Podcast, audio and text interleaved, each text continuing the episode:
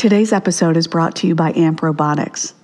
Did you know that AMP Robotics is transforming the economics of recycling using advanced artificial intelligence guided robots?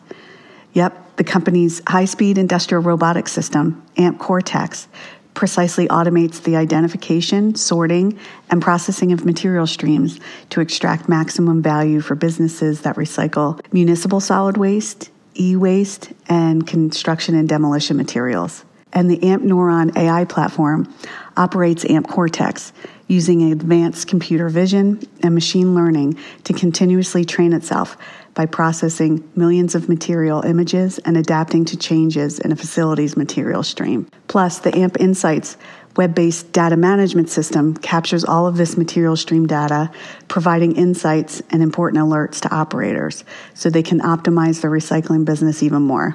And I've actually seen the system in action myself, and it's awesome to say the least. So go ahead and learn more at amprobotics.com. Hi, everyone. Welcome to Waste 360's Nothing Wasted podcast.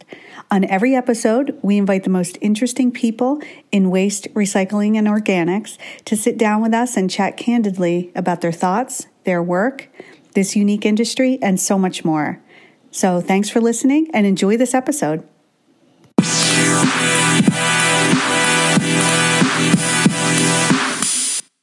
Thanks to all of you for making the Waste 360 Nothing Wasted podcast such a smashing success. And you've spoken and you told us you wanted to learn even more from our esteemed guest. So here's the result of that it's a mashup of highlights from some of our most popular episodes. Please enjoy these insights from some of the most remarkable people in the industry. And thanks again for listening and enjoy this show. Listen as Anne Germain from the NWRA talks about the changing technology of the waste and recycling industry. And your role as director of technology when you initially joined NWRA and also your previous background seemed to give you a, a front seat to observing technology in the industry. How do you think technology has changed waste and recycling? So, one of the things that um, we've seen over the years is, you know, just the availability of, from a collection perspective, you know, we've got so much technology that's going to help us improve the safety for our industry. You know, I know you're aware that the industry has experienced a lot of issues with respect to um, health and safety, in particular for our drivers and and um, people that are on our trucks. And so, automation certainly improves things significantly, keeping people off the streets ideally, and then um, having some of those cameras and to be able to detect and retrain drivers should there be any issues. So, I, I think there's a lot lot of technical uh, improvements that have been made.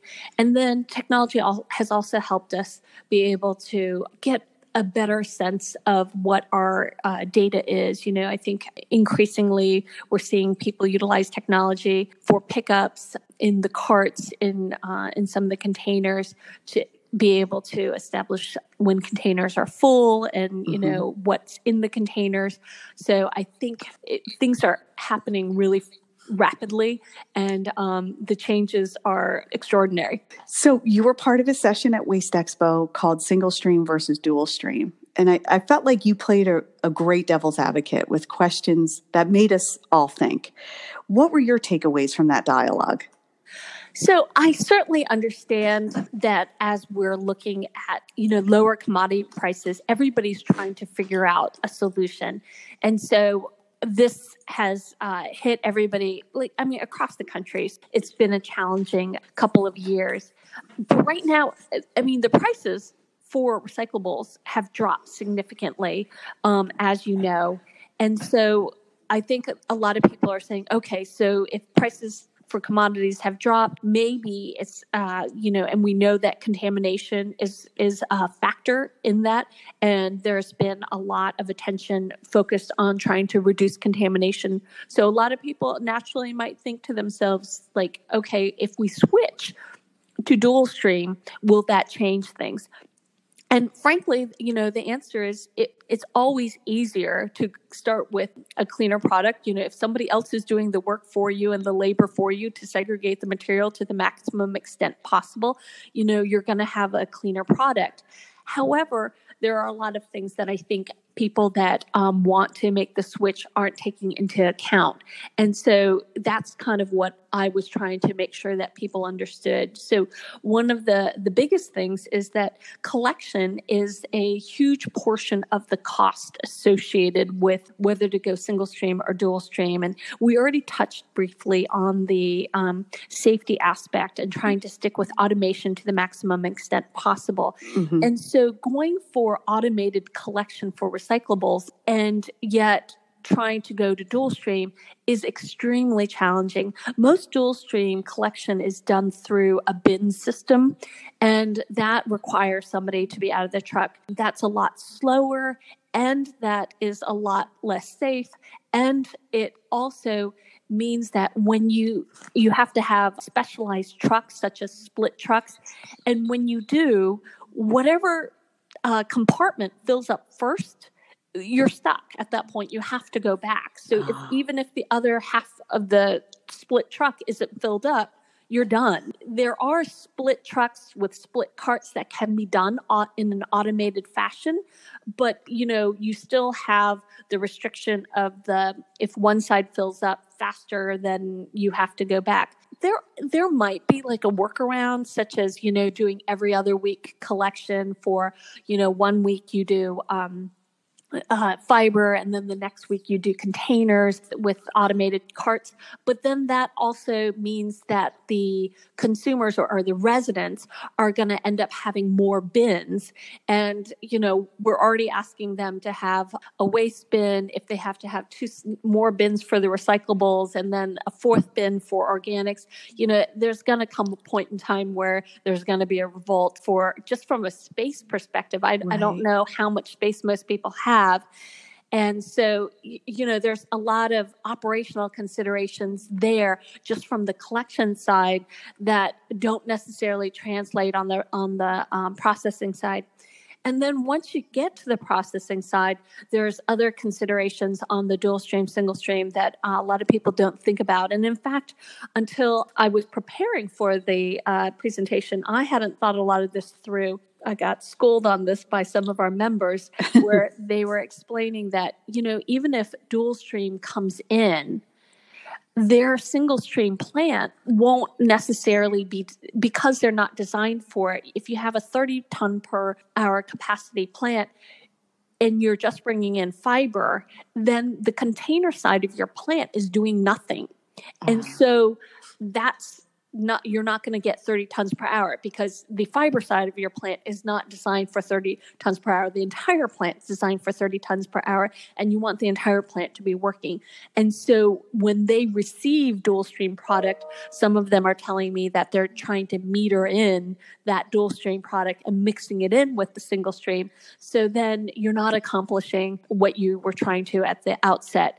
And so for a community to switch you you ideally want to have a dual stream recycling facility to take your material to. And then, you know, there's a lot of thought about the collection implications that we had previously discussed. There is also the last part, which I touched on about the perception that, okay, the other two speakers explained that they had done a huge outreach campaign and uh, a marketing campaign to explain to people about the transition that they were making from single stream to dual stream. And they ended up having very clean material. And one of the things that I suggested was if you had a similar outreach and marketing campaign on an existing single stream facility, you're also going to experience a huge drop in, in contamination. Education, we know, is going to be productive at getting much cleaner product. But most people, unless they're making a change, aren't making the investment in trying to um, educate the public about what the right way to recycle.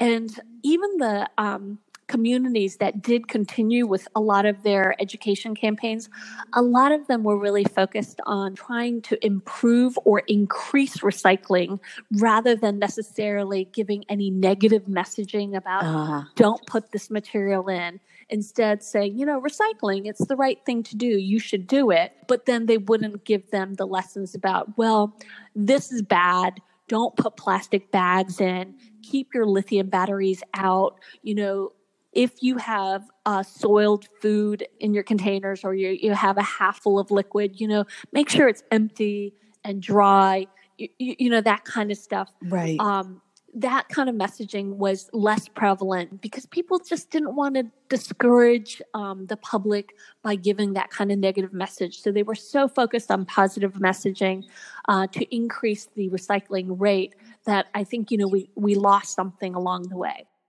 And here's Steve Menoff from Civil Environmental Consultants, and he talks all things landfills, the future of landfills, and the current state of landfills. Enjoy. So, you talked a, a little bit about um, the state of landfills today, how they're environmentally sound. Um, on the other end of that, are, are we running out of land, and, and what solutions are helping with this issue? We're not running out of land. We're running out of political acceptance for okay. bills. Uh, I guess would be the polite way to put it. Okay. And you know, there's a lot of technologies out there to treat waste, uh, to manage waste, to process waste. If you look at most of this country, we do have a lot of land, and we do have a lot of landfill capacity, and it's it's a very cost-effective way to environmentally, you know, manage the waste. So a lot of the technologies that people are quote unquote discovering now uh, were, you know, developed under EPA grants back in the 1970s. So I don't think it's a question of whether these technologies work. I think it's a matter of whether they're cost effective or not, and and does does that does that justify doing those when there is an environmentally sound way of managing it? I think you look today at typical cycle of managing wastes. You have recycling, you have diversion. Um, we're seeing a lot of the organic waste being pulled out of landfills. Um, that significantly reduces the waste stream that goes to landfills. I think EPA data shows that pretty much about 50% of the solid waste generated in the U.S. now winds up in a landfill, as opposed to, I'm going to say 25, 30 years ago, that number was probably 85 or 90%. So I think we've made, you know, large stride in increasing the different approaches we take to managing waste to extending the life of the landfills that we have and you know recovering you know recovering waste through recycling and diversion. You know the question becomes are there markets for those things? You know i Mhm. know heard seen the news stories about china no longer accepting our recycled materials. So you know that creates a problem in what to do with the materials you pull out of the landfills or, or you know you, you pull out before the waste goes to the landfills. But that said i think we've taken a lot of measures that will extend the life of the existing landfills and reduce the, the requirement for how many how much more we need in the future. And then could you please explain leachate and how it's handled at landfills and, and why it's important? Sure. Leachate is the liquid that's generated at the bottom of a landfill. It, it's generated from a number of things. Uh, when a landfill is active, rain, rain and stormwater go into the landfill and you know mix with the waste and create this liquid that comes out at the bottom. There's a lot of waste streams that generate liquid of themselves, um, and this material is, is captured at the bottom. As I said, we, we have leachate collection systems right above the uh, the liner containment system at the bottom of the landfill, and a lot of things happen with this material depending on the quality of the leachate. So, one scenario is direct discharge to to a public sewer that goes to a publicly owned treatment plant. Um, in a lot of cases, if the landfill is more remote, you'll have to uh, truck that liquid to a treatment plant um, for treatment. So, if I could tie a couple of things back together, we talked about recycling and diversion and how the amount of MSW going to the landfills is reduced. So, as that number goes down, what we're seeing is a lot more industrial waste going to landfills, non hazardous industrial waste. So, what we're seeing is more sludges, um, industrial processing wastes being mixed with MSW in the landfills. And this has generated a leachate that has different characteristics, chemical composition, than traditional, you know, municipal solid waste leachate. As a result, one thing we're seeing is pretreatment facilities at landfills that the landfill owner operator, you know, is building and operating. so that he's treat, pre-treating the leachate before it, it goes to a publicly owned, you know, wastewater treatment plant, and it meets their acceptance criteria. In some instances, they're actually doing complete treatment on, on site at the landfill and then discharging the, the clean, you know, liquid. You've talked about waste to energy. What about landfill gas to energy? Is this happening at some of the more mature landfills in the U.S.? And is it really being used as a resource at this point? Landfill gas to energy system, which we see at the vast majority of municipal solid waste landfills in the United States, where we put vertical wells, horizontal collector systems into the waste mass and recover the methane from it. And that that methane can then be cleaned and processed and again could be fed into the grid in a variety of ways, either as gas or converted to electricity. We see that at, at a lot of landfills today. Probably the majority in the United States are now doing that. Very few are just, you know, f- flaring off, which would be burning the gas. In all instances, most landfills are collecting gas, whether it's to recover it or, or to flare it off. Uh, that prevents odors. So it's just a, a matter of sound landfill management is to manage gas and to manage leachate. One thing we, we've seen, you know, in the past dozen years or so is elevated temperature landfills as a result of, we don't really know, um, but a number of factors, uh, specific types of waste that the landfill has taken um, can react. Deeper landfills, wet landfills, those all seem to be contributing factors and, and a lot smarter people than me are, are trying to do a better job of defining. But the leachate from those sites needs to be treated generally, you know, specific treatment for, uh, facility.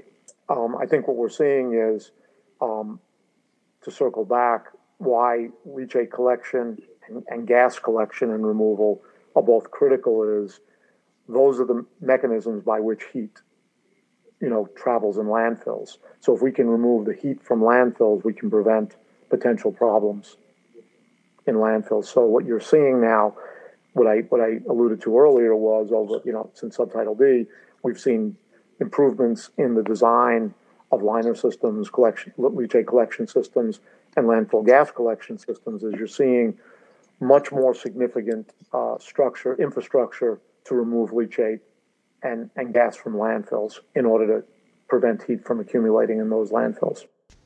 Listen to Sean Jennings from Waste Pro, where he talks about the MRFs of the future. And Sean, you oversaw, like you mentioned, the building of that MRF in Florida. How was that experience, and and what do you think uh, makes today's MRFs ready for the future of the waste stream? Well, I, I think that processors today react to the labor challenges and the material quality expectations. And we have time to adapt and to invest in the, in the technology that we need to, to make the material clean and to uh, react to the the difficulties of, of finding sorters. So I, I think that like we've been seeing over the last couple years, uh, it, we have to invest in what we need to do to to have the material um, that's acceptable, and then we have to charge to process that material so that the recycling process is sustainable. So I, I think that um, really, I, I know that that some municipalities are considering whether or not they want to keep single stream, but because of labor challenges, I'm sure that will that will stick with single stream, and the processing will just will react to handle it how do you view technology and, and how has it changed or improved your business? Well, I think that in the in the waste industry, we can expect technology to, to just continue to assist the industry mm-hmm. and also answer our some of our safety needs, make equipment that's safer or less physically intensive. I think that there will be more and more technology that will assist uh, you know, our wide range of systems from routing, communication, customer experience, sales, uh, digital marketing. But I mean, really, people who want to look for a technology that will totally turn an industry upside down, if there was some sort of technology that could allow us to handle our material in a way other than a landfill, that would that would turn this industry upside down. Mm-hmm. So that, that would be interesting if if we, if we could find some technology that could make it financially feasible to remove the landfill as a factor. And here's Matanya Horowitz from AMP Robotics, and he talks about AI and robotics in the waste and recycling industry. And now that you've been in it a while, are you seeing other uses for AI and robotics in our industry in particular? Yeah. Um, so, uh, so at, at AMP, uh, we we actually uh, well, we actually started in construction and demolition material, but but quickly switched over to single stream recycling. Um, and there, you know, there's there's a lot of tough problems we're trying to solve. We're trying to identify all this different packaging, even though it has all this different all these different labels. There's so many different types of you know different types of resins, different types of fiber. Um, and in retrospect, it was probably the hardest problem we could have picked, um, especially the ones we went after first. Um, uh, we have a great partnership with the Carton Council, um, but we found you know the cartons have so many different graphics and stuff on them. We really had to find a great solution to make it work well, um, which we did, uh, you know, of course. But but yeah, now that now that we have that, um, we're starting to look at all these other domains. Um, we have a great uh, partnership with uh, ERI, um, uh, sorting out e-waste. And the technology has really transitioned to that very nicely. Um, and in fact, I wish we'd maybe started with e-waste first. Uh, there's all these um, things we found that that uh, make it a little bit easier. Um, and then more recently, we've worked with our partner uh, in Japan to launch uh, our technology into construction and demolition recycling. And then we're continuing to look at all the other niches that you have in the recycling industry, um, automotive scrap and others.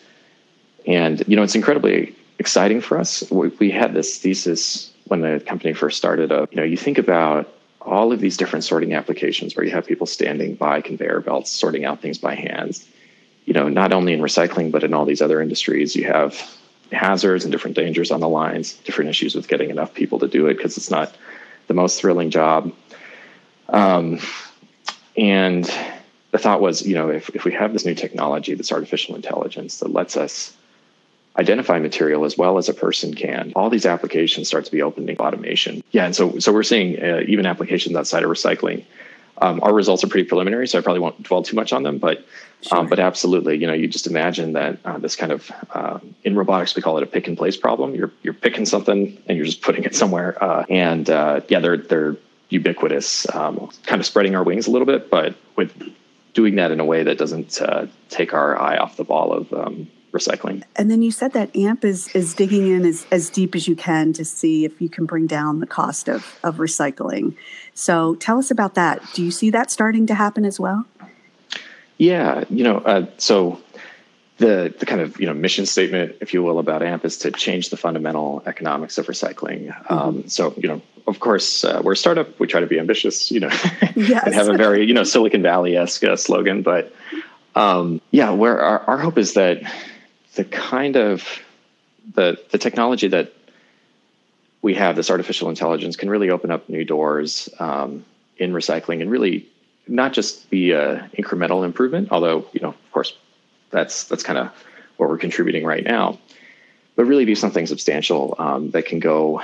Uh, you know, pretty deep in the industry. So we started with this problem of uh, sorting different materials and trying to do that uh, with a system that requires very little retrofit mm-hmm. in these recycling facilities. And we think that's key uh, by minimizing the cost of deployment and, and essentially making it as easy to adopt these systems as possible. We think that's how they get uh, sort of mainstream adoption and, and, and, wide acceptance. But we see that as just the beginning. There's all these different pain points in the recycling industry that have been difficult to deal with. So sorting is one of them, but also maintaining quality, understanding operationally how well a facility is doing, mm-hmm. um, knowing if a piece of equipment goes down. Um, so there's lots of things we're doing now with our vision system to try and provide that operational insight to facilities. And and the reason it's so hard in recycling is that it's very hard to make a, a MRF look like a manufacturing facility when you can't when it's difficult to measure what uh, is moving through a facility. Um, there's some there's a saying, you know, which you can't uh, measure, you can't control. And if you want to know the purity of your fiber or something like that, if you can't measure the fiber and the contaminants, you know, where do you even begin? Trying to address these other pain points using uh, this artificial intelligence as a sensing mechanism, uh, using our vision system. That's one of the things we're doing. But also trying to look at other mechanisms where intelligence be used. We've had discussions about using it to control other equipment. Um, potentially even developing new kinds of equipment, um, things like that. So, so we see the robots as just the beginning of a longer journey in, in terms of deploying this technology. And this is just, yeah, version one uh, and, and an exciting one. We went after what we hope is kind of a big opportunity for us. And here's John Hanselman from Vanguard Renewables talking about how a data driven approach can help you have a competitive advantage. And you said that you've taken a, a really hard data driven approach to this. And could you tell us a little bit more about that? And, and is that a competitive advantage? And do you think that's why you're succeeding where others have, have failed in this area? It is, and I think you know we we early on, you know, I, I, came from the solar world and the technology world before that, and using data has always been kind of core to our, our businesses. And the the thing that we found out in running anaerobic digesters is there wasn't a lot of good data in the U.S.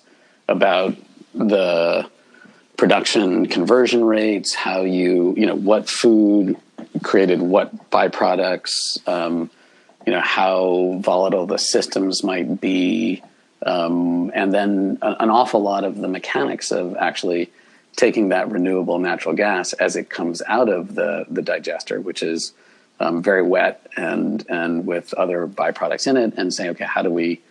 What's the best way to turn this into energy? Um, and that's been um, really So I think early on we probably overdid it, um, and we're collecting data at a level that probably seemed a little goofy for you know a couple of little funky uh, farm-based digesters, but it, that's actually turned out to be our salvation because um, I think we now know as much as anybody about what we can put in, when we put it in. We've changed our technologies um, pretty significantly from our first two digesters um, to the last three that we've built are, are almost not recognizable as the same uh, machines. And we did that because we really started to understand that that you really needed to know, and you had to have a much better control and segmentation on the whole chemical process. So, how successful have you been in helping haulers turn waste into high value renewable energy? I think pretty successful. It's it's certainly the, the behavioral change is really hard. Yes, uh, I think for everybody, and and we're also such a small portion initially of any hauler's business that I think you know to their credit, um, it's retraining their staff. Then you've got to go retrain your customers. Um, it's a small portion of the business, and is it really cost effective or important for them to do? And I and I think uh, for the longest time, a lot of it was our education and just sitting with our hauling partners and saying, "Hey guys, we think this is a very sexy part of your business um, because of the renewables. It's something that more and more of your customers would like to see." Certainly within the food industry, um, that transparency of where is the waste going is something that that we see as a demand over and over again, um, and is something that I think a lot of folks in the hauling community have tried to kind of push back um, and and not have to do um, for obvious reasons. It's expensive. It costs time and energy, and and it's not historically something they've done. Um, but I think when you look at you know, kind of the the leaders, the folks who are really out there leading the food industry, whether it's on the manufacturer's side um, or the um, uh, retail side. Those folks are all looking for transparency. They want to know where their waste goes. They want to know. First, they're looking real carefully at where does your inbound um, product come from. You know, we've all been into those restaurants where they've got the list on the wall of all the farms that have sent uh, the products in that day, and uh, which you know where your lettuce is coming from and where your tomatoes are coming from. Um, I think it's as important to those those people to see where the food goes and to know that it's it's going to beneficial reuse um, is really cool. And I think that's that's our hook, right. which is to say, hey, this is this is a neat product. It's a differentiator. If you do this, it's something that that your competitors may or may not actually be doing. Right. Um, and we're very lucky when we have wonderful um, partners like Whole Foods um, or the Patriots, uh, who've actually taken a lot of effort to get the food waste out of their waste streams and to us and kind of leading by example. And listen as two fantastic speakers talk about post China and the current state of recycling. It's a must listen. So, one of the things that when I talk in the community that I like to tell people is China was not the crisis. When China, with the national sword policy, um, went into effect, what that did um, and what I tell people is that it illuminated a crisis that already existed, and that was the fact that quite frankly, most people don't know how to recycle. Um, they were doing what they thought was right for a long time, and what we actually ended up with was a large contaminated waste stream. So, for a public authority, as we look to address this issue from a leadership perspective, I serve on the executive team, and we had some plenty of roundtable discussions when the effects started to trickle across. Um, I would say by the time it really hit the East Coast in our area, the effects of China's national sword policy um, really started, we started to see the impact around March or April of 2018. And so we sat around and said, well, there's some, we can either do nothing and wait for things to shake out, but that's not our philosophy, that's not our MO. We are a leader in our community, and we pride ourselves of being a leader in public sector in our industry. And we, we need to do something and we need to react. And we knew that things weren't going to fix themselves on their own. No matter what shook out with the market, we, we saw that one of the primary issues to address was contamination in, in the bin. So even if other markets opened up, eventually they were going to move to the same standards or um, we were going to have to find new markets and they were going to look for clean material. So when we look to address contamination, my team, we did a lot of research. We talked to our MRF partner. We talked to our comparables across the country. We did quite a bit of research. And what it came down to is, as I said before, people don't know how to recycle. They are just inherently confused, but yet they are convinced that there is a particular way. So we spent, how do we address this issue? This is a huge thing to tackle. This is behavioral change. People have been trying to figure this out for years. So, how do we get our community um, to react? And to begin to respond and recycle appropriately. So we came down with a three parts, what we call solution. We haven't fixed the issue yet, we're still in the midst of this, but we saw that there's going to be three ways that we can address the situation. The first one is to simplify the recycling process. We found that people were just confused. No matter where they went, um, there were different guidelines. They worked in, you know, with 60 different municipalities in Lancaster County that you can imagine that could get a little confusing. So I work in one area, I moved in from another area, I have a friend in another state and everyone does it a little bit differently. You're in a public space, they do it differently. You're at a business, they ask for something else. And so um, I believe countrywide, we have reinforced the good behavior that you're a good citizen if you recycle. And I can't tell you how many times people say to me, I'm so proud. I put more in my recycling bin than I do in my trash. And I shock them and say, well, then you're doing it wrong. And of course, you know, the, the oh my gosh, how could you be that blunt to me? But it gets their attention, right? And so we realize we need to simplify it for people. Folks are hit with messages, millions of messages every single week coming at them. And when you when they're doing a split second behavioral decision, they're done with something and they need to put it in one of two places, you need to make it simple for people. And we also said, I mean, now we're in the baseball season, and um, when a pitcher is having, to use a metaphor, when pitchers are having difficulty in a game and that game is done and and this becomes a repetitive process, what do their coaches do? Their coaches say, we're going to go back to the fundamentals. We're going to go back to the basics so that you can learn again to pitch correctly, and then we'll add some additional flavor into it. That was our approach with recycling. Let's go back to the basics of the four, what we identified in talking with our more four material types that have a, from a volume perspective, have the most impact environmentally. Economically, there's a strong domestic market for it, and even if there's international market, there's good flow for that. And so let's make it simple for people. We also said we need to standardize the message. We need to partner with our commercial, commercial, commercial hauling customers, our municipalities, our educational institutions, our businesses. Everyone needs to be saying the same thing. We need to have the same guidelines across the county, across the two counties that we service, so that no matter where people go, they understand what we call the big four. And we also move to um, what I look at behaviorally, when you reach people at their most primal level, you need to communicate to them. It seems really rudimentary. You need to communicate to them in shapes and colors and symbols. You start using a lot of words and language, it's not that people aren't intelligent to figure it out, they just don't have time, right? So when we talk about the big four, we're using very simple language and we're using shapes and terms and, and colors and, and, and images.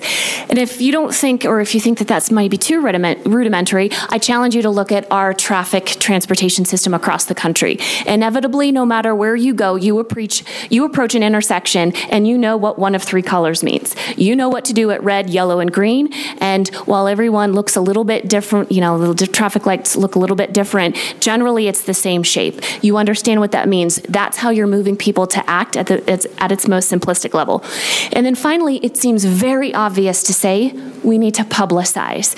Um, we take responsibility, and I think industry wide, but particularly like SWAMA takes responsibility. We didn't do a good job of helping people understand what recycling is and educating them about the entire process.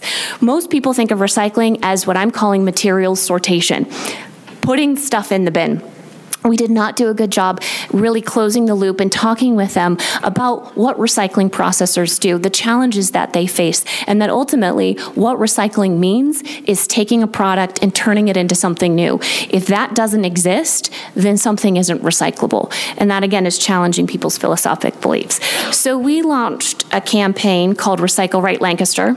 So this is just an example of uh, a large PSA campaign, some of the visuals just to give you a flavor of some of the things that we were um, showing and telling people.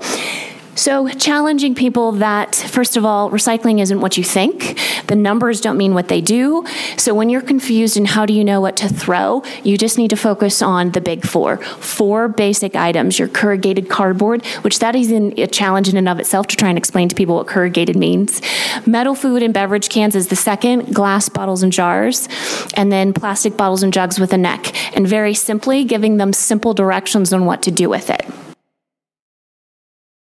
How many of you in here represent governments? How many of you represent haulers, processors, brands? I think what we're trying to do on a national level, Katie did a great job of outlining in her presentation. That's really what EPA has been trying to lead this effort around. So I'm just going to speak to you from my heart for a couple of minutes. Recycling is not dead. China is not responsible for the challenges that we're facing today, and plastics are not evil especially three through sevens. Some commodities that you used to get paid for, you're now having to pay for from a local government and other processing, other folks in this business. You're having challenges. We are America. We are going to overcome this, and no other country and nobody can stop us. Only we can stop us. How do we do that? We do it together. Everybody in this room has to work together. And that's what we've been trying to do over the last few months. You have the support of this administration, you have the support of the president, you have the support of Administrator Wheeler. That is why I am here today.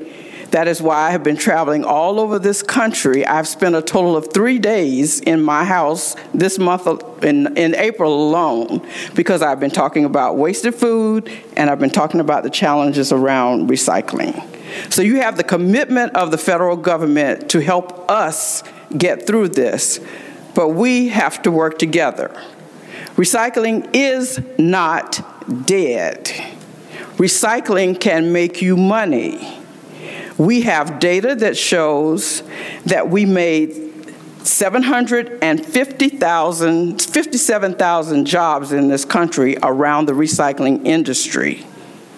$6.7 billion annually in tax revenues, and yet we threw away $9 billion worth of materials. Think of the money that you could have made.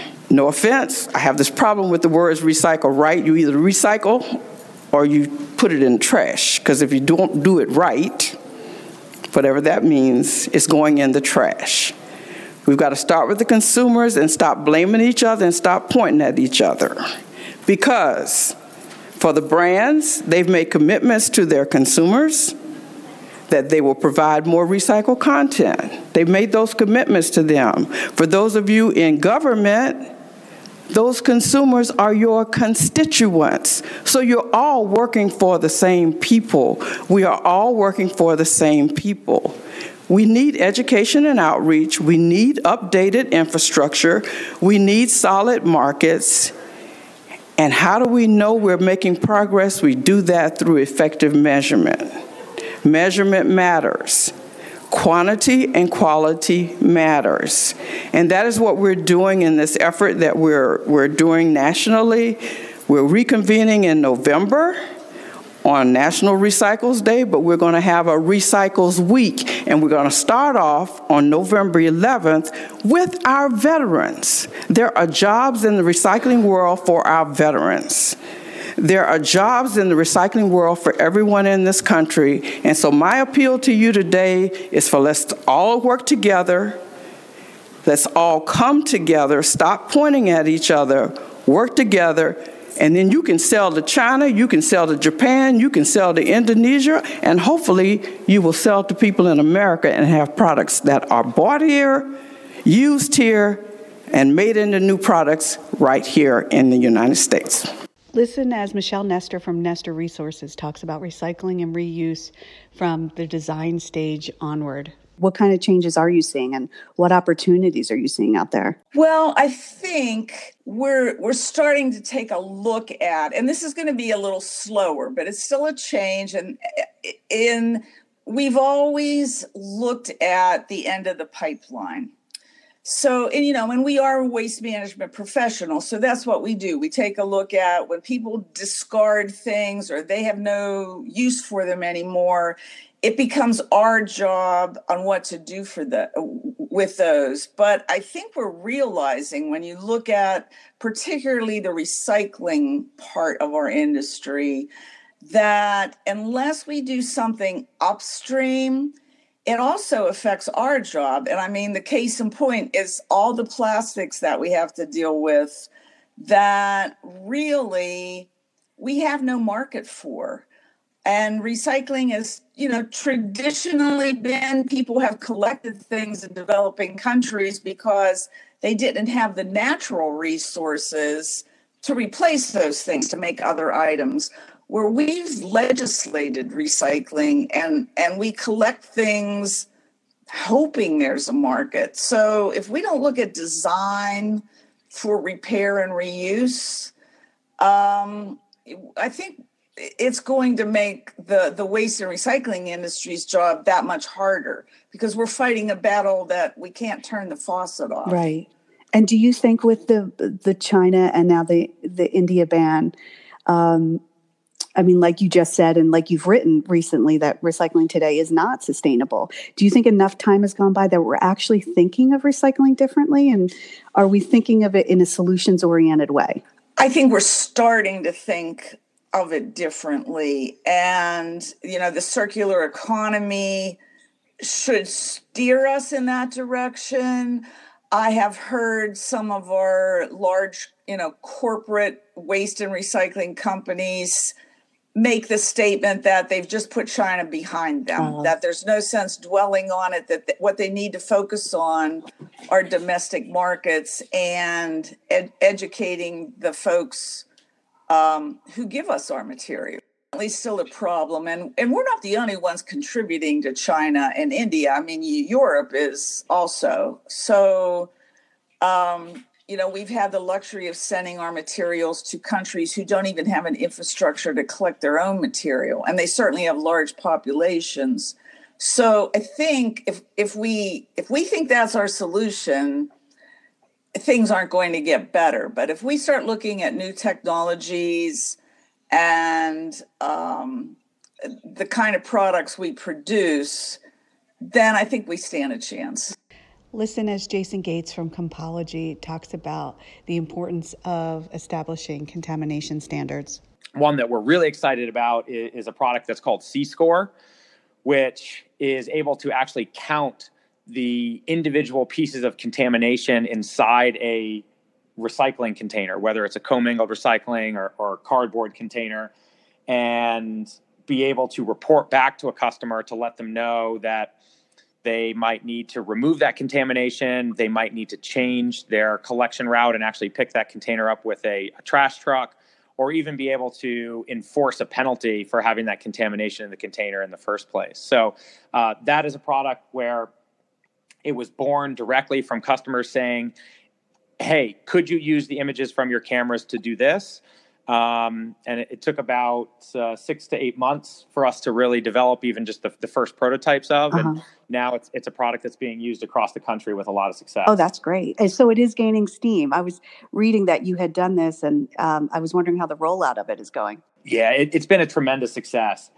We started with just a handful of of early adopting customers and now we have uh, C score or contamination monitoring deployments across the United States and Canada. We've been seeing it used in a couple different applications. Uh, waste generators directly are using it to enforce internal corporate policies to make sure that their individual locations are are recycling the best that they can and, and meeting those zero waste goals. And then we have haulers who are using the technology to change their collection routes and actually pull contaminated containers off of recycling routes and put them onto trash routes, as well as use the information that we're providing to enforce contract uh, policy that's already in place. So a lot of a lot of haulers already have the ability to bill their customers for contaminated loads but they haven't had the ability to identify those loads as being contaminated or really enforce with data to, to show that there, there really is a, an amount of contamination that warrants the billing in the past. And so we're really giving them the tool to do that. Oh, that's great. I'm glad to hear that. And I've also heard you speak about I squared IoT or the industrial Internet of Things. Could you talk through that a little bit for our audience? The concept of the industrial Internet of Things zooms out a little bit further. And so with Compology, we spend a lot of our time thinking very specifically about the waste and recycling industry. And while that is an industrial application, there are tons of different businesses that could benefit from the use of internet connected sensors. Okay. And I squared OT or the industrial internet of things is more of an umbrella term that encompasses some of these other industries and other applications. So, where we're starting to see uh, industrial inter- Internet of Things head is the larger transportation and logistics industry. Okay. And in fact, we've had customers who run long haul, over the road transport fleets, and they were transporting bales of recyclable material. They started taking the cameras out of the dumpsters and putting them into their long haul transport trailers to use for exactly the same value proposition. They want to know where their trailers are, how full they are at any time, and when they should go and service them.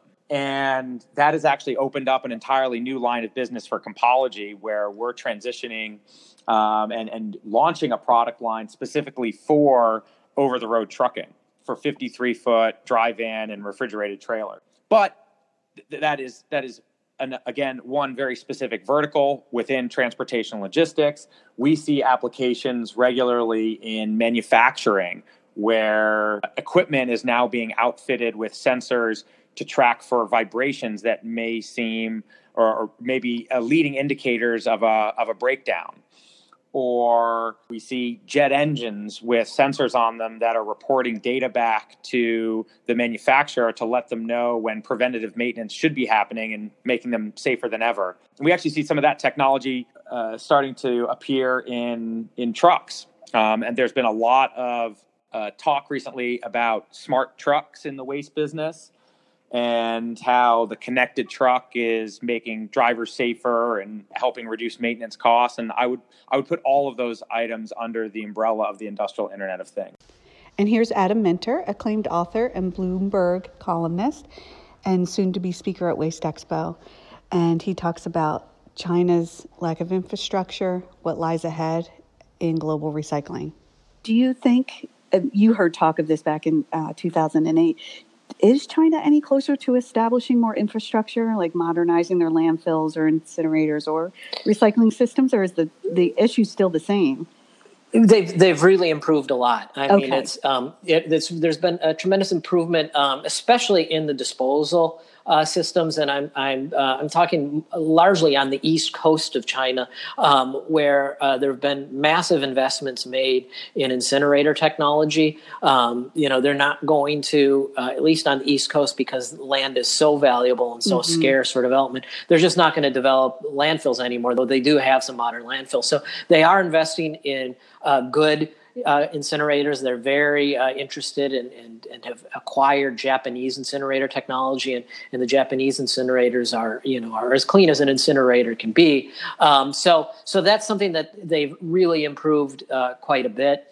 Um, in terms of the scrap recycling industry, um, it, it, runs much cleaner than it did when I first arrived in China in 2002. Um, you just don't see the open burning anymore, at least in the more developed regions. I don't want to say it's always gone. It's in a massive, massive country, but but yes, to your to your question, I mean there there has been improvement, but it, it's going to take time and it's a massive country uh, with oh, huge city clusters and, and, and it does it won't it won't happen in 10 years. It's you're talking generational changes. Now do you think solutions like robotics and ai can help with some of the contamination issues or is the, is it just not there yet it's not there yet. I mean, yeah. uh, you know, step one is going to be getting, uh, uh, if I'm just well, developing Asia in general, outside of Singapore, outside of Singapore and Japan and Korea, the developed countries, uh, there just isn't the um, the waste sorting. Uh, you know, it's not happening yet. You don't have the recycle bin in developing Asia, including China, and so obviously, you know, um, optical sorting um, and the various uh, robotics, it's that's just not going to be an effective solution when you've got you know a massively commingled uh, you know truck filled with food waste and other recyclables. Um, so no, not yet. I mean, what what China and other developing countries in Asia really need to do is they need to be able to build um, uh, household recycling infrastructure so that they can that they can get to the point where they can talk about robotics. Mm-hmm. That makes sense. Listen as Bill Caesar from WCA gives great advice on servant leadership and being a great leader in this industry. You know, leadership is just something I think about a lot these days, and I, you know, wonder what, what you have to say about leadership. You know, they, there's a lot of new um, leadership theories out, like servant leadership and all, all these kinds of things. And uh, you know, there that's a test you can take to see what kind of leader you are. And uh, you know, I, I uh, when I look at employees, my, my number one thing I do is I try to figure out if they care or not. You know, that's my, you know, just something that's that's come to me over over the course of my career. Um, and you can tell somebody cares if they come into your office yelling at you. You know, they care. You know, good employee. Um, so, you know, what what kind of leader would you say you are, Bill? You know, how do you how do you motivate people? That kind of thing. So I was, I actually thought about this one quite a bit because it, it's not something that I um, sort of wear around, that I, I have a, a motto. Yeah. And um, I think I, I share a lot of uh, leadership characteristics that, that other people in the waste industry, other CEOs in the waste industry probably hold. And I did a little survey with, uh, with some of the people who I, I work with or, or used to work with and uh, they came up with with four characteristics: cuddly, feel good, soft, and easygoing. All right, so that's not. but I did think a lot about about this, and and I think there are there are a couple things that I would say describe my leadership style. The the first one is honest. I make a point of ensuring that everybody knows what I think is important, why I think it's important, and that I will always be straight with them. I will always be fair. I can't claim that I will always be patient, but I will always be fair and I will always be honest, both to the people who work for me, but also for the people that I work for. Because I think that it's, it's as important as a manager.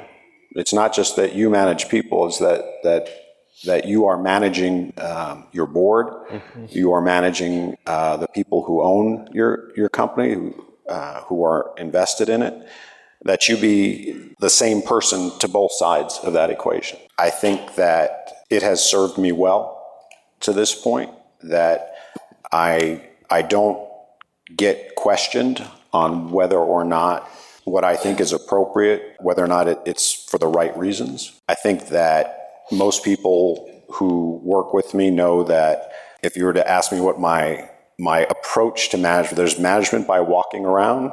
I do a little bit of walking around. Mm-hmm. I I manage by asking questions. I ask questions all the time. 90% of the time, I don't know the answer to the questions.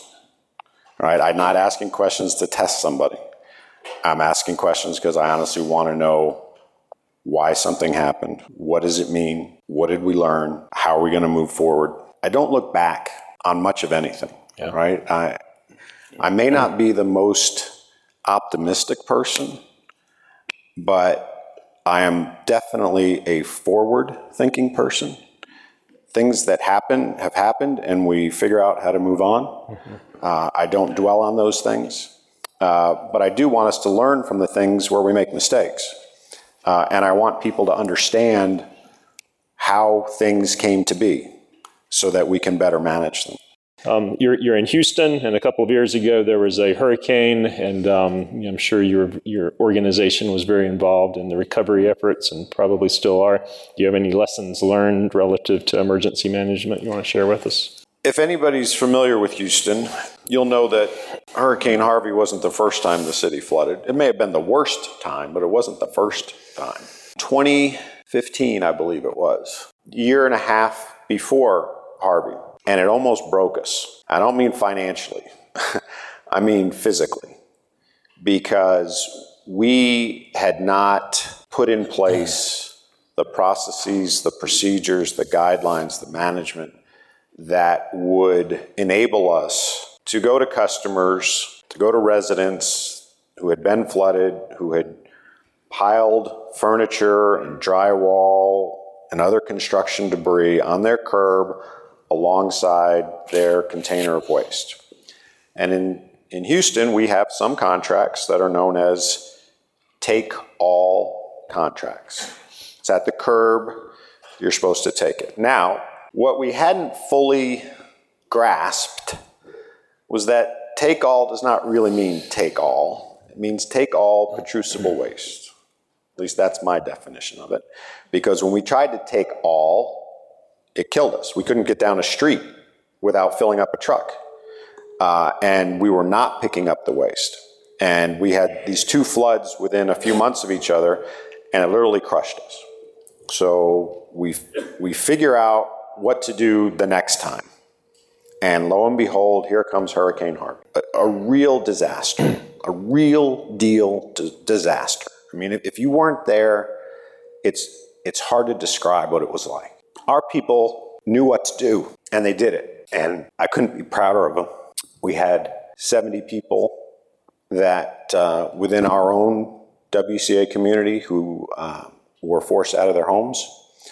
We had drivers who were working for us who we had to put up in hotels mm-hmm. because their homes were destroyed. And our ability to not just survive Harvey, but to thrive in that environment because post the flood, there's the cleanup. And the cleanup lasted at least six months. I could not be prouder of our organization for what they did, how they learned from the mistakes of the past, right. how we communicated with our customers, how we brought resources in from outside of the state, and how well we served our customers in that community. Thanks for listening to this roundup today, and we hope you learned as much as we did. Have a great day.